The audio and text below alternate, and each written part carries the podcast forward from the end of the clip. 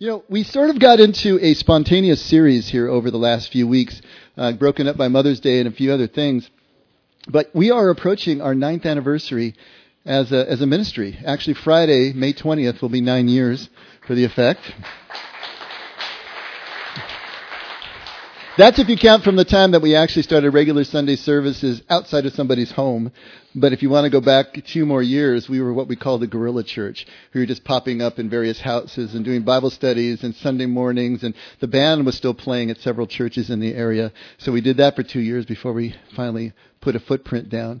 And uh, we got this place in 2008 this room here and have been kind of growing since then. But what we thought and what I thought might be, have been a good thing to do as we're approaching nine years was kind of go back over what is the, the mission and the vision and the purpose and the method of the effect. What it is that, what is, is it that we do here?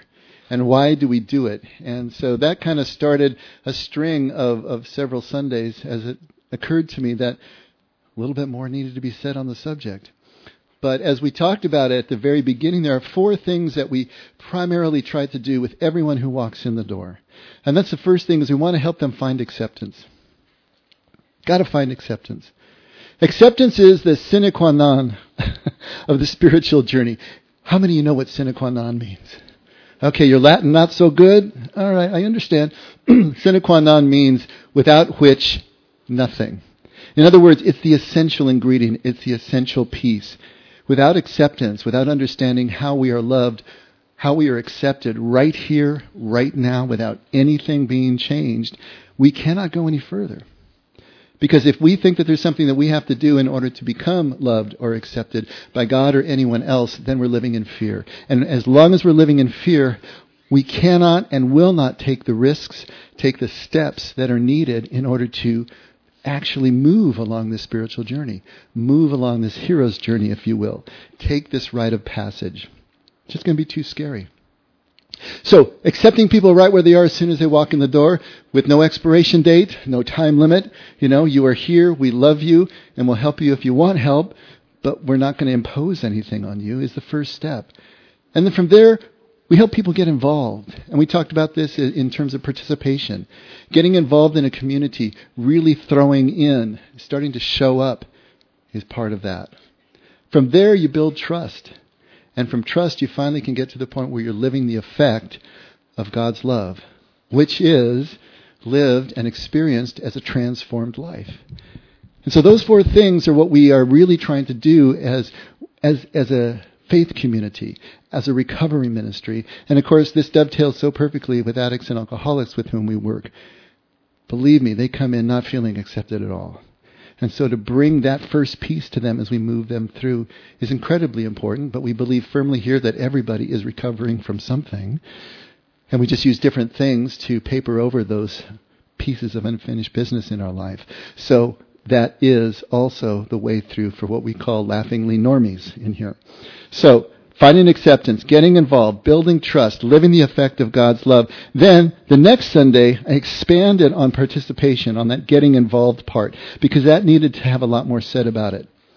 Participation is relationship. Relationship is participation. Without participation, there is no relationship. What we do here as a group, what we do here as, as, as a collective, is to build community. But not just community, accountability within the community. So that's kind of community on steroids because now you have really allowed yourself to be seen enough that someone can look into your life and help become your guardrails.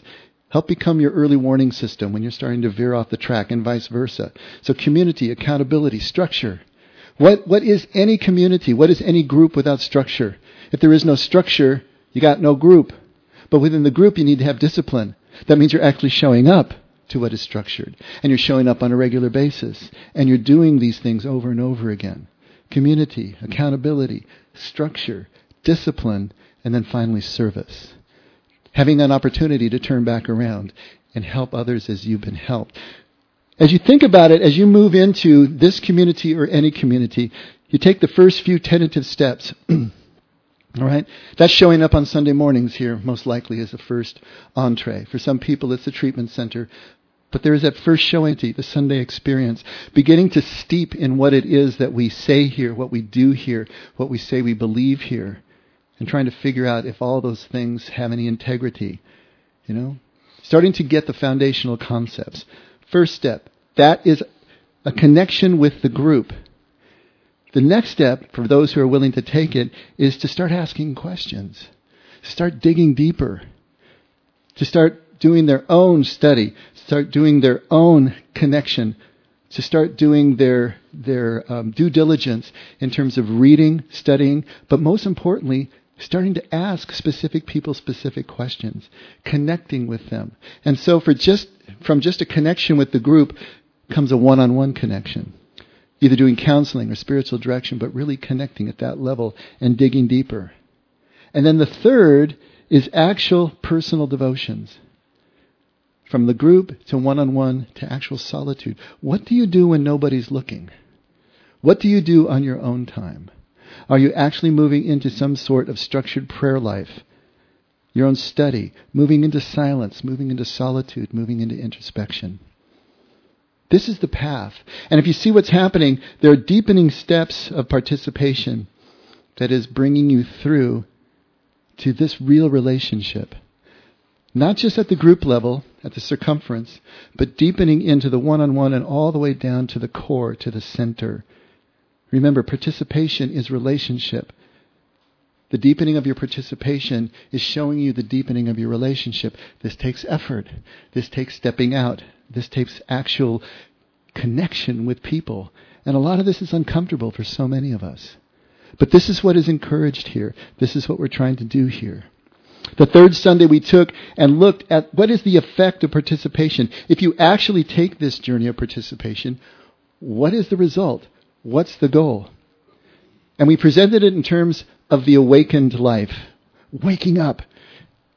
Use the analogy of a lucid dream. Lucid dream being a dream you wake up inside enough in the dream to know that you're dreaming, but not so much that you wake up entirely. I don't know if any of you expe- have, have, have, experienced that or at least seen the movie Inception, you know. But it's understanding that you're dreaming and then you can control the dream. You can make choices within the dream. And the analogy to waking life is that most of us are sleepwalking through life. We are prisoners, we are slaves to all the emotional triggers, all the thought processes that have been ingrained in us, and they overtake us in given moments and we play them out as if they're real, the same way in the dream state you play out the dream as if it's real. Because the dream state is just as real to the dreamer as the waking state to the waker, unless you wake up. And so the process of becoming more and more aware, the process of becoming more and more participated, connected, to practice presence all throughout your day is giving you awareness to actually wake up, to be able to move beyond your programming that you have done to yourself and others have done to you all your life. Move past those triggers, move past all that, and to wake up. How do you do that? In the lucid dreaming world, it's constant questioning of your, con- your state of awareness, your state of, of consciousness. Are you awake or are you dreaming? In the waking world, in the spiritual world, it's a constant practice of presence. Not just during prayer times, not just on Sundays, but all throughout the day. You're continually bringing yourself back. Every time you realize that you're back in your thought life, worrying about past, future, or abstract thoughts, if there's nothing you can do about those things right now, you cut that off. You let it go and you come back. You use some physical anchor to bring you back to the present moment where you can connect again. So this is how we wake up. This is the process. And this is what the effect is trying to facilitate more and more. Beyond just the Sunday experience, there's so much more if you want to explore it. So how do you begin? How does this work? You know, there's a couple of differences between the effect and, and other Christian churches, many Christian churches at least. And the differences between us and those churches will kind of illustrate how we can take this journey. The effect is not focused on intellectual understanding. It's not that we don't do any intellectual understanding. Of course we do. But that we realize is not the primary focus. Just the study of what's right and what's wrong, what's legal, what's illegal, is not what we're focused on. What we're focused on is an actual lived experience of God's presence in our lives. Now, it can start with an understanding, it can start even with a theological concept that allows us to believe enough intellectually to feel that it's risk free enough to take that first step into the unknown. That's what the intellectual understanding is good for, because we know that we can't figure out God. If we could figure out God, He wouldn't be God. Not to us, we'd be God if we could figure out God. That's the way that works. So why are we bothering?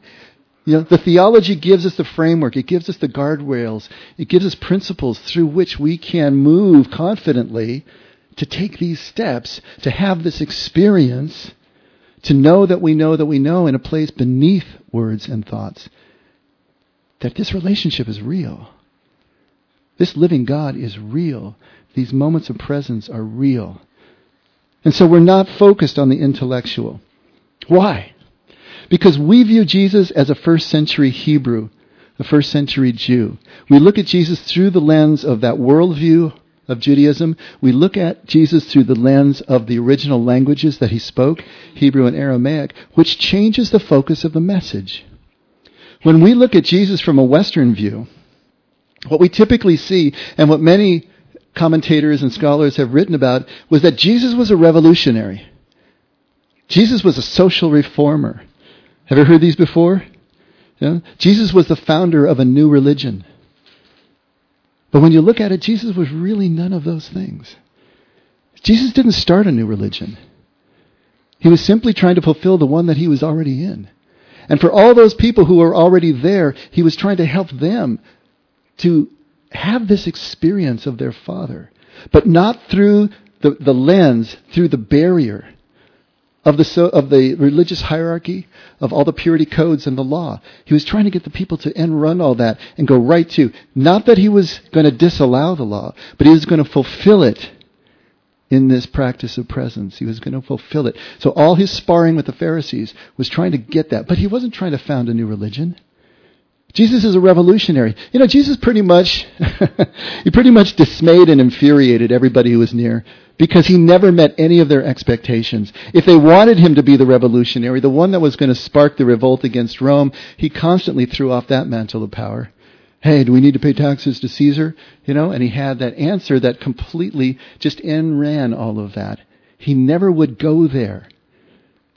Some uh, commentators believe that Judas Iscariot betrayed Jesus as he did, trying to push Jesus into a revolutionary corner, trying to push him into the corner where he would have to fight because he so believed that Jesus was a social revolutionary. But he really wasn't. And a social reformer, Jesus treated everybody exactly the same. When we really look at what Jesus' identity was, what he said was, Who are you? I and the Father are one, is what he said. Or he said, I'm the Son of God, which means exactly the same thing in that culture, in that worldview, that he and the Father are one. When he and the Father are one, then he and everything the Father has created are one and the same. When Jesus looked at a woman, he didn't see an inferior part of society. When he looked at a child, he didn't see property. His culture did, but he just saw a person. And it wasn't just a woman that he would go talk to. He broke those cultural barriers because Jewish men would not speak to a woman in public. Jesus did. And not just a woman, but a Samaritan woman. And not just a man, but a Samaritan man, a Roman centurion the big monster in their lives, the ones that stood outside the law, the ones that were sinning so grievously that nobody would touch them. They would cross the street to avoid even their clothes brushing against them for fear of being made unclean themselves. Jesus wasn't trying to reform society. Jesus was just loving everyone absolutely equally, accepting everyone absolutely equally. And that was revolutionary. Yes, but Jesus was like an accidental reformer. he was an accidental revolutionary. He was an accidental radical, if you will. Because what was driving him was this sense of oneness, this complete connection with everyone and everything. And because of that, he did things that nobody else could do, would do, because it felt outside of their understanding of what was right and what was wrong and what was legal and what was illegal. Jesus became an accidental radical Because on purpose, what he was doing was being a contemplative. And we throw that word around here a lot, and, and it's hard to know what it means. But we're going to talk about that. What is this contemplative? What is this oneness? What is this pure presence that Jesus was practicing? And so we here at the effect are trying to be contemplatives as well.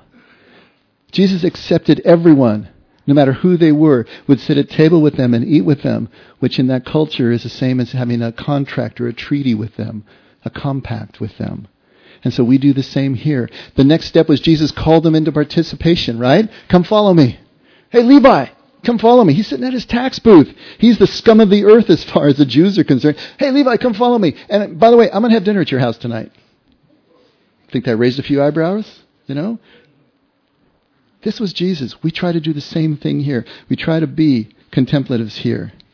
Now, you're not going to see so much of that contemplative attitude here on Sundays because it's a corporate gathering. We're doing this all together. You're going to hear that leaning in the prayers that we pray during worship, and of course, at times like this when I'm going off on it. But where you're really going to start to get that is when you move in.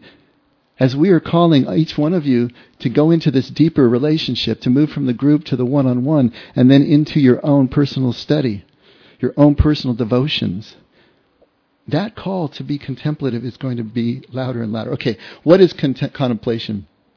I want to read just a paragraph um, from a uh, the writing of Richard Rohr that maybe can help us to get a little bit clear on what we're talking about. He says the word contemplation has ancient roots. But for a long time, it was not taught much in the Western church. And when he says a long time, he means a really long time. We're talking at least from the Reformation on. So for the last 500 years, when the Protestants split from Rome, especially in our tradition, in the United States is heir to to European Protestantism more than Catholicism. There's been this bent on the intellectual uh, understanding, trying to understand the scriptures just right. Because the cry of the reformers was that scripture alone saves. They were trying to get away from the traditions and the dogma of the Roman church, which used their traditions and dogma to really put the people down. Understandable. But they sort of threw the baby out with the bathwater. They pulled the pendulum too far to the other side. And so they lost that contemplative thread. They lost that mystical thread. Now, the Catholic Church has retained that in part, but it doesn't always trickle down to the parish level if you just go into the parish churches. And so, it was not taught much in the Western Church until the 1950s and 60s with Thomas Merton. If you know anything about Thomas Merton, he was the one who started talking about contemplation again, about silence and solitude again, about this lost thread in the Christian tradition in a way that reached the, the, the, masses after World War II. He was the right person with the right words at the right time to hit all these returning GIs who had lost their sense of identity after the war, and he, it exploded. And so here comes this sense of spirituality again. Simply put, contemplation is entering a deeper silence and letting go of our habitual thoughts sensations, and feelings. It's a letting go. If you want a more egg headed version, and you know me, contemplation is having a content free mind. Content free mind. Stepping away from all your thoughts, emotions, all the stuff that clutters in there, and directing it toward God as a living reality. A content free mind directed toward God as a living reality. Or if this one works better, a deeper silence, a letting go of our habitual thoughts, sensations, and feelings, cultivating that. Okay? Many religions use the word meditation. Christian often, Christians often use the word prayer. But for many in the West, prayer has come to mean something functional, something you do to achieve a desired effect, which puts you back in charge. Okay? See, the first step of AA is admitting you're powerless. What we do in our form of Christian prayer, especially prayers of supplication or petition, is to take the power back. And in contemplation, you're, you're constantly giving the power away. You're recognizing your powerlessness. You're recognizing the power of the one greater than yourself. You're hitching your wagon to that, but you're trying to do that without any of your own volition. Prayers of petition aren't all bad. But they don't really need, lead to a new state of being or consciousness. The same old consciousness is self-centered. How can I get God to do what I want God to do? This kind of prayer allows you to remain an untransformed, egocentric person who is just trying to manipulate God. That's one reason why religion is in such desperate straits today. It isn't really transforming people. It's merely giving people some pious and religious ways to again be in charge and in control. Albert Einstein said that you can't solve a problem with the same consciousness that created it. Get what he's saying there? We have said in here over and over again that the means we use must match the ends we seek. Same thing. If the problem, what is blocking us from this experience, this living experience of God, is the fact that we're in control and we're thinking about it all the time and trying to live life like a chess game, thinking three steps ahead all the time, then a prayer life that reinforces that isn't going to get us any closer. In fact, it's going to regress us. This is what he's trying to talk about. This is what he's trying to say. This is why contemplation is so fundamental. It's fundamental in recovery, and it's fundamental in spiritual recovery, because that's what we're all trying to do. Now, I suppose the question in everybody's mind was, did Jesus do this? Because he's our, he's our model. He's our way shore. He's our, our guide in all of this. He's our Lord. Look at Mark 1 9. It's in your bulletins, and Brendan will be putting it on the screens. We did get our computers back, didn't we? Or did we? We did. Hey, good job. Mark 1 9, verse 9. In those days, Jesus came from Nazareth in Galilee and was baptized by John in the Jordan. Immediately coming up out of the water, he saw the heavens opening and the Spirit like a dove descending upon him. And a voice came out of the heavens You are my beloved Son. In you I am well pleased. Immediately the Spirit impelled him to go out into the wilderness. That word impelled there is really interesting. You know, it's, it's, a, it's a forceful word. It's, a, it's even violent word in both the Greek and the Aramaic. Ekbalo. It's, it's this, this, this pushing. This, this, you know, it's just really forceful. It's not just a gentle leading. You hear that in Luke and in Matthew. He was led about or he was led, but Mark hits it on the nose. He was impelled. He was forced. He was driven out. Doesn't it always seem to go that way? You have this great moment. You are my beloved son, whom I'm well pleased. And now you're driven out into the wilderness. I don't know if you've ever experienced that, but it always seems to go, you know, one after the other. Immediately the Spirit impelled him to go out into the wilderness, he, and he was in the wilderness forty days, being tempted by Satan. And he was with the wild beasts, and the angels were ministering to him. Now, after John had been taken into custody, Jesus came into Galilee, preaching the gospel of God, and saying, The time is fulfilled, and the kingdom of God is at hand. Repent and believe the gospel. Okay, this is Mark's version. Very spare. Mark doesn't give us any detail. You can go to Matthew and you can go to Luke to get the detail that he was in this wilderness situation. He was pushed to the point of exhaustion, pushed to the point of starvation. And if you think it was 40 days and 40 nights, that's a symbolic number. There are 18 unaccounted for years in Jesus' life. This was a long time that he spent somewhere between age 12 and age 30 out in this place of silence and solitude in a fierce landscape, you know, in a desert environment, both internally, metaphorically, and possibly externally as well, where he was purging himself of all of this stuff that we're talking about.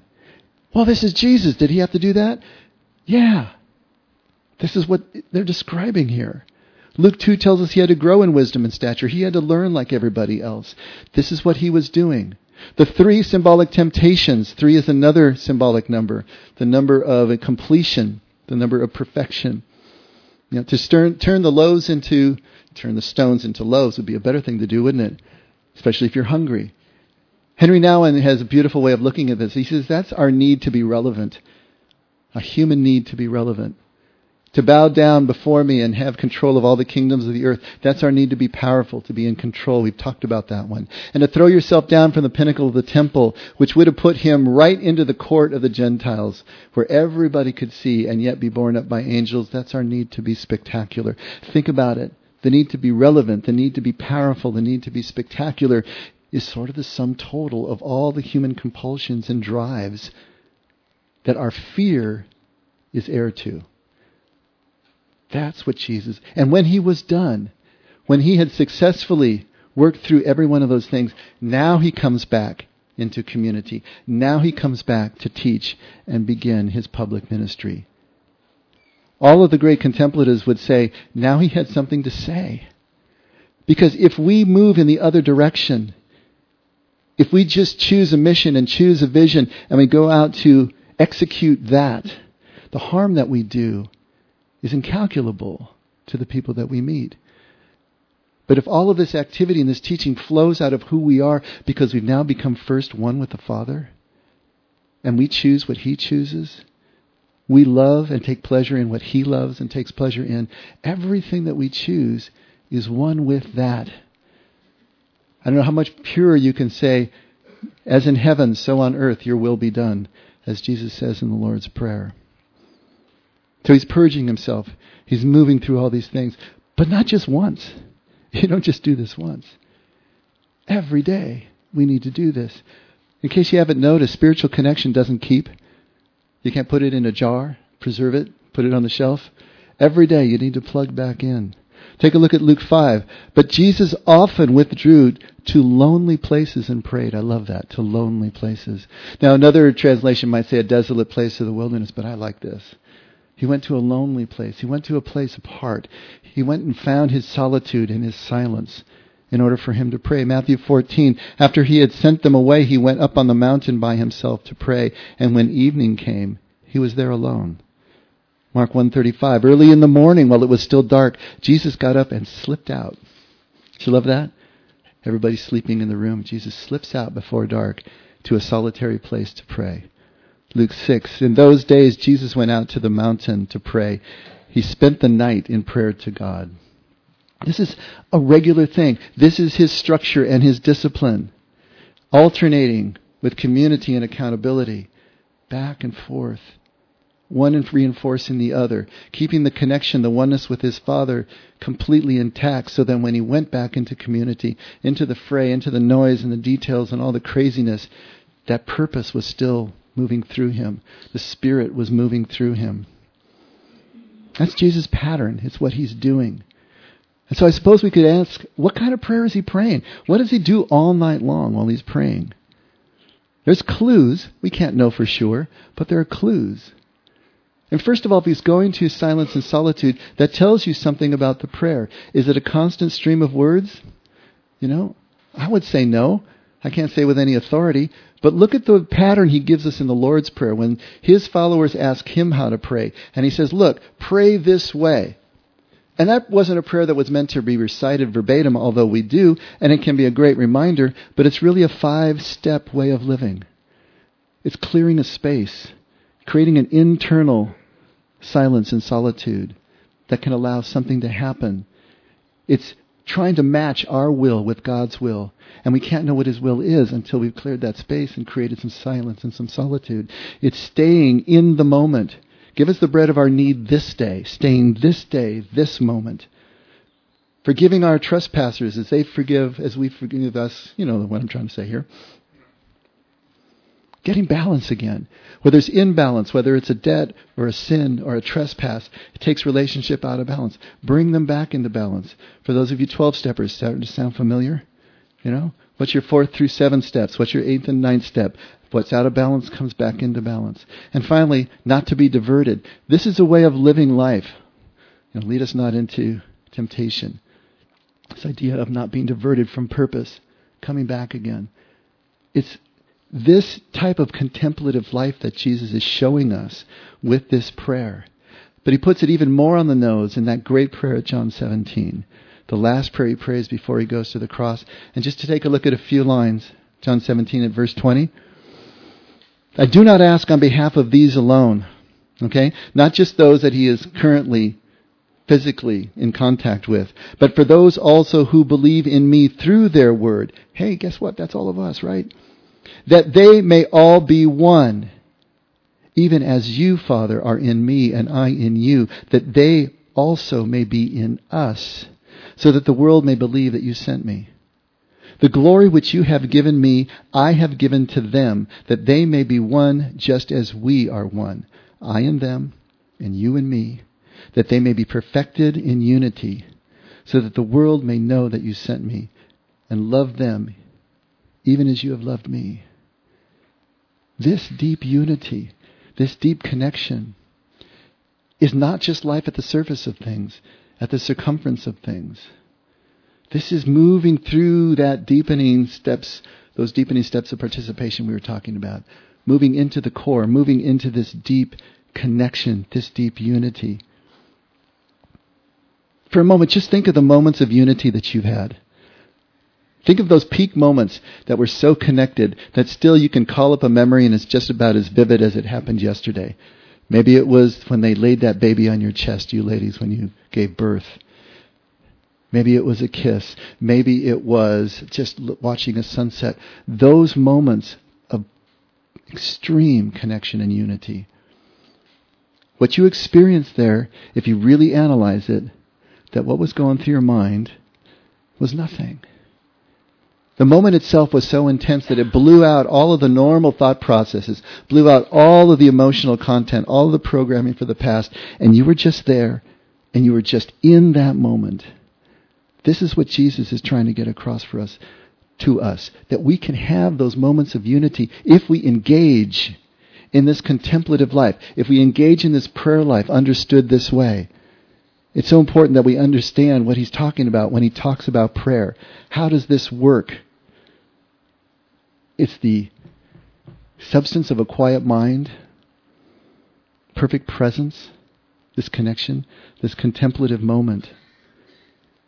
And so here, when we're trying to talk about this, it's, it's almost like an oxymoron, you know, corporate contemplation. It's almost like you're, you're fighting yourself just by the fact that I'm sitting here talking to you about this, putting this in words is taking us further away. But again, if we can get the concept and you can understand what's going on, then you can take it into the streets of your lives. You can start to actually work this thing. You're not going to see it so much here on Sundays, even though we talk about it. But if you move deeper in with us, if you come and ask questions of me, Scott, Frank, Marion, and you ask about how does this work? Can we sit down and have coffee? Can we talk? Can we look, what does this look like? And you start moving from the group experience to the one on one experience and then to the solitary experience, you will see what is actually going on in your own life as you start to experience these moments and realize that these moments can be had any moment, that we can clear the decks and come in for a landing. We teach meditation here, especially to our clients. We teach centering prayer here. And this is not without controversy. There are a lot of, of especially conservative churches that feel this is opening yourself up to the devil or is somehow an occult practice. Nothing could be further from the truth. Meditation, centering prayer, prayer beads, worship music, all of these things that we do to clear our minds.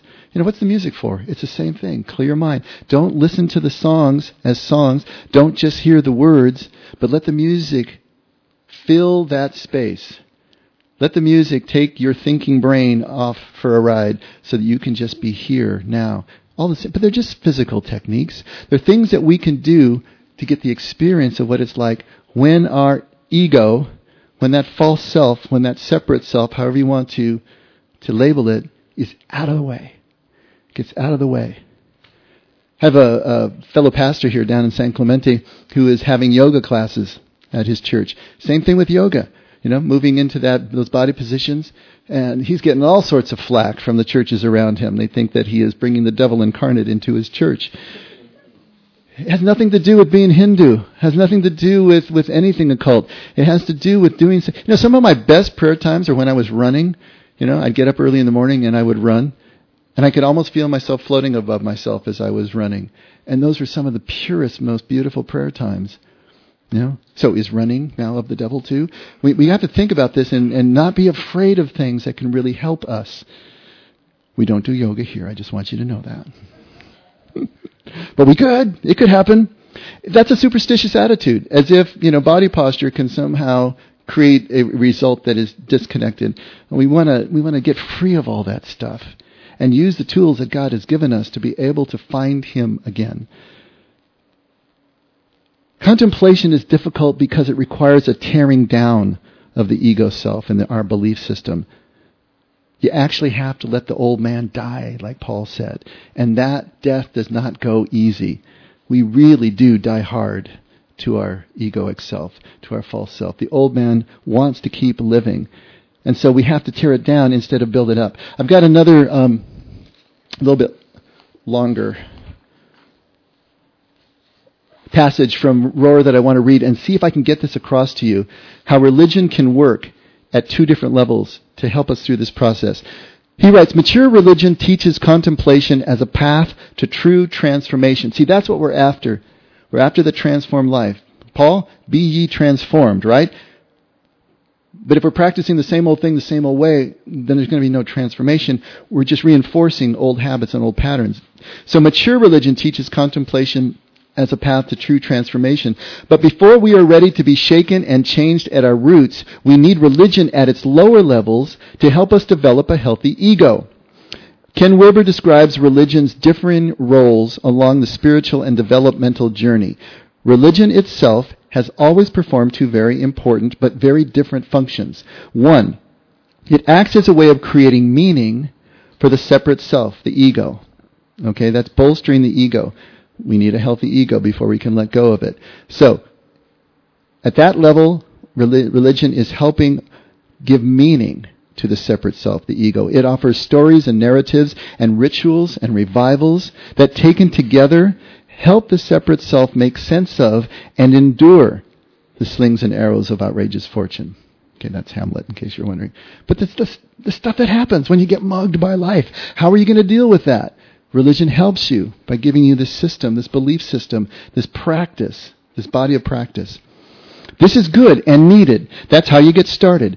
As psychology would say, you have to have an ego to let go of an ego. You have to have a self to move beyond the self. But most religion stops at this first function, simply giving you a positive self image and identity that I'm religious.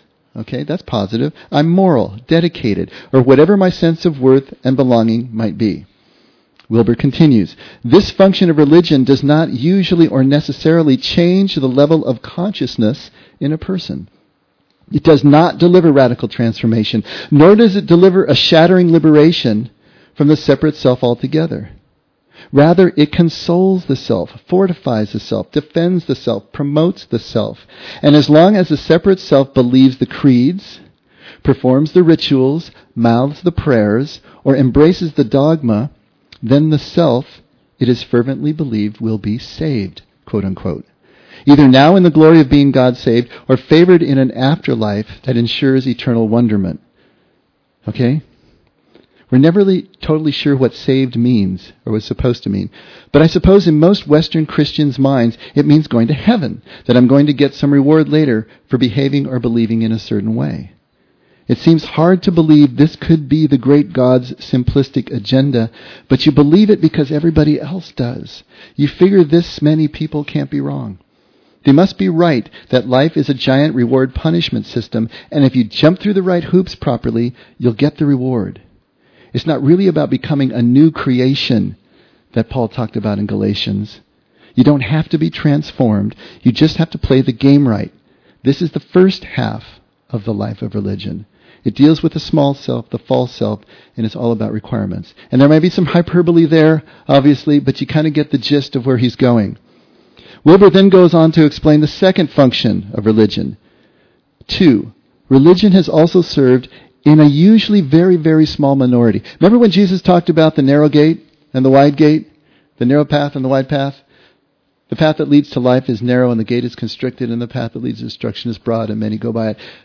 He wasn't talking about God restricting the flow of people to heaven. He was talking about this very phenomenon. That it's always a few people that are going to drill down and use what religion has to offer, what church has to offer, to take themselves into these deeper places. In a very small minority, the function of radical transformation and liberation. This function does not fortify the separate self, but actually and utterly shatters it. Not consolation, but devastation. Not entrenchment, but emptiness. Not complacency, but explosion, not comfort, but revolution. In short, not a conventional bolstering of consciousness, but a radical transmutation and transformation at the deepest seat of consciousness itself. A lot of fancy words there. But what he's talking about is that death to the old man that Paul talks about before you can have the infilling, the ability to have the experience of that unity, that connection. You know, charismatics do the same thing, don't they? What is speaking in tongues all about? The mind gets out of the way. The tongue is engaged. The spirit just prays through. It's that sense of being part of the flow slain in the spirit, all these other things that happen in the charismatic is the same idea here. Can we get out of the way? Can we get out of control so that something can take place in our lives? This is true religious conversion. This is second half of life religion, though it can happen at any age. The experience occurs when God or life destabilizes your private ego, usually through some form of suffering. It will feel like dying because it is the death of the false self. The small, separate self is shattered, and your true self is revealed. The true self is all about right relationship, not requirements. Relationship, not requirements for relationship. It's not about being correct, it's about being connected, which you always were. You just didn't realize it. This is the self that is capable of contemplation because it no longer reads reality from an egocentric position. Contemplation is indeed radical, accidentally radical, but radical, because it's a way of being in the world, walking in the world, and seeing the world that is absolutely different than the daily grind of ideas and contests. So, like Jesus, if we can start within, Move this thing from the inside out rather from the outside in with rules and regulations and laws and rituals and practices. We can do all those things, but when they're flowing from the inside out, they're beautiful and liberating rather than restricting and limiting. Start within. Find the oneness with Father, with everyone else, by letting go of these thoughts and emotions, by the need for being relevant and powerful and spectacular, to become these radical reformers accidentally and if you can do this, if you can find this connection, if you can find this identification that Jesus is talking about, you're going to end up in places you never expected. Maybe even a strip club. And I know that needs explanation, so let me get to it right away before you get the wrong idea. It's funny. Um, Pat and Shirley's daughter, Cherry, sent me and Marion a, a post from a woman's blog, and it was just so perfect. Sometimes these things just drop into your lap like a gift, and it's like, I know where that goes. It goes right here, so I can shock everybody with strip club. It's titled, I Went to a Strip Club. All right? Here we go. A while back, I was asked by a group of pastors' wives to go with them to strip clubs. That sentence alone sounds strange, yeah? But hang with me. At first, I was a little hesitant, and not for reasons you might think. I love people, especially ones who are broken. It's part of my calling. But given what I've walked through, I know how fragile broken people can be. And I know how insensitive the church can be. And I was uneasy. But these weren't just any pastor's wives. They had a vision, one that longed to love on women that society had thrown aside. It reminded me a lot of Jesus. So I jumped on it. Their plan was to visit these clubs once a month to deliver a meal and gift baskets. I joined them the first night, and I'll be honest, I had no idea what to expect. Now, I had my fair share of time back in the day in bars and such, but I'd never been to a strip club. I was totally unaware of what I was walking into. We arrived, and the bouncer ushered us back into the dressing rooms where we were introduced ourselves and began distributing the gifts and the food. I was shocked by what I saw. I'll tell you why. I was raised to believe that no good comes from places like that which is probably true on many levels. I wouldn't suggest making it your go-to for date nights, but I was filled, as many Christian, as were many Christian kids, with fear about quote unquote places like that. That those people were heathens and doing all kinds of sinful, shameful things, which again is true of strip clubs and bars and many other places, even churches. But these girls, these lovely girls, were so normal. As I talked with one in particular, she reminded me of any young mom I'd talked to in the school pickup line. Minus the fact that she didn't have much clothing on, I tried not to focus on that.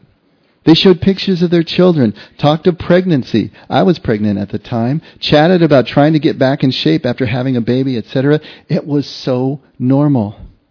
But as we talked and I looked into their eyes, I saw women, young, broken women, who had stories, probably much like mine or yours. We didn't stay long. They had a shift to work, and we didn't want to overstay our welcome. But as we left, they thanked us more than once. As I drove home, I totally fell apart in my car. Not because I felt sorry for them, not because I thought I was so much better than they were, not because I pitied their circumstance. I wept before God, asking for His forgiveness in the way I had viewed women in that profession. Because that could have been me. It could have been any of us. Had my journey taken a different turn, I could well have been on the receiving end of that encounter. I had my baby shortly after that visit and didn't get to go back for the monthly visits to see the women, but I stayed in contact with one of the women organizing it, and every so often I ask her how it's going. She said the women are starting to reach out more. You know what one of them said to me last time? She said that she was so glad we come to visit them because we're not like all the other churches. Apparently, other churches send them hate mail all the time. Complete shock and disbelief gripped me.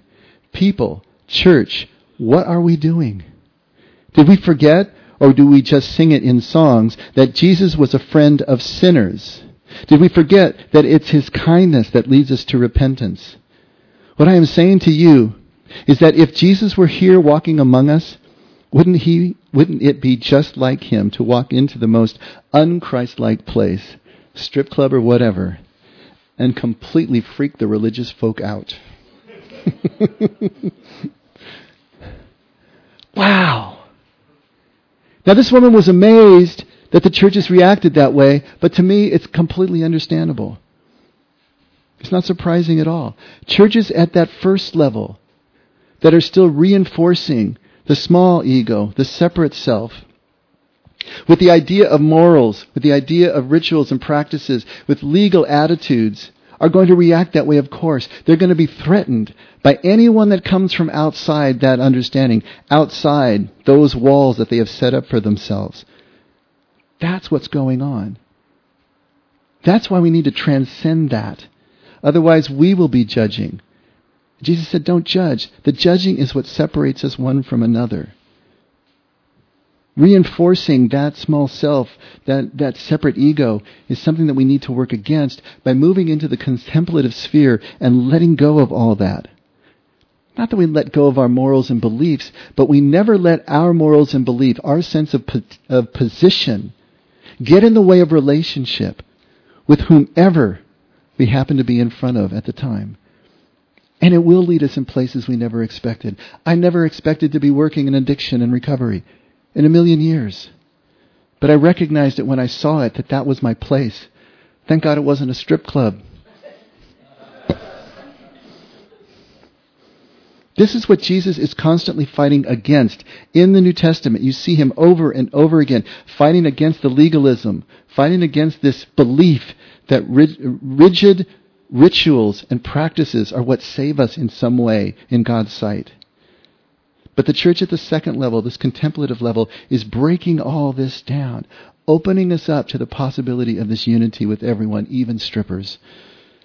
Now, the pastors' wives here, you got to applaud them, but they didn't set out to be radical reformers, to be revolutionaries, to be controversial in their church. They only set out to love other women they actually saw these women as just other women and went out to connect with them. And when you're ready to take deeper steps, I hope that you will step out, either in this direction or whatever direction you need to, to get clear of all the stuff that is keeping you separate and fearful in your life, to move out and connect so that you can become an accidental radical too. Let's pray.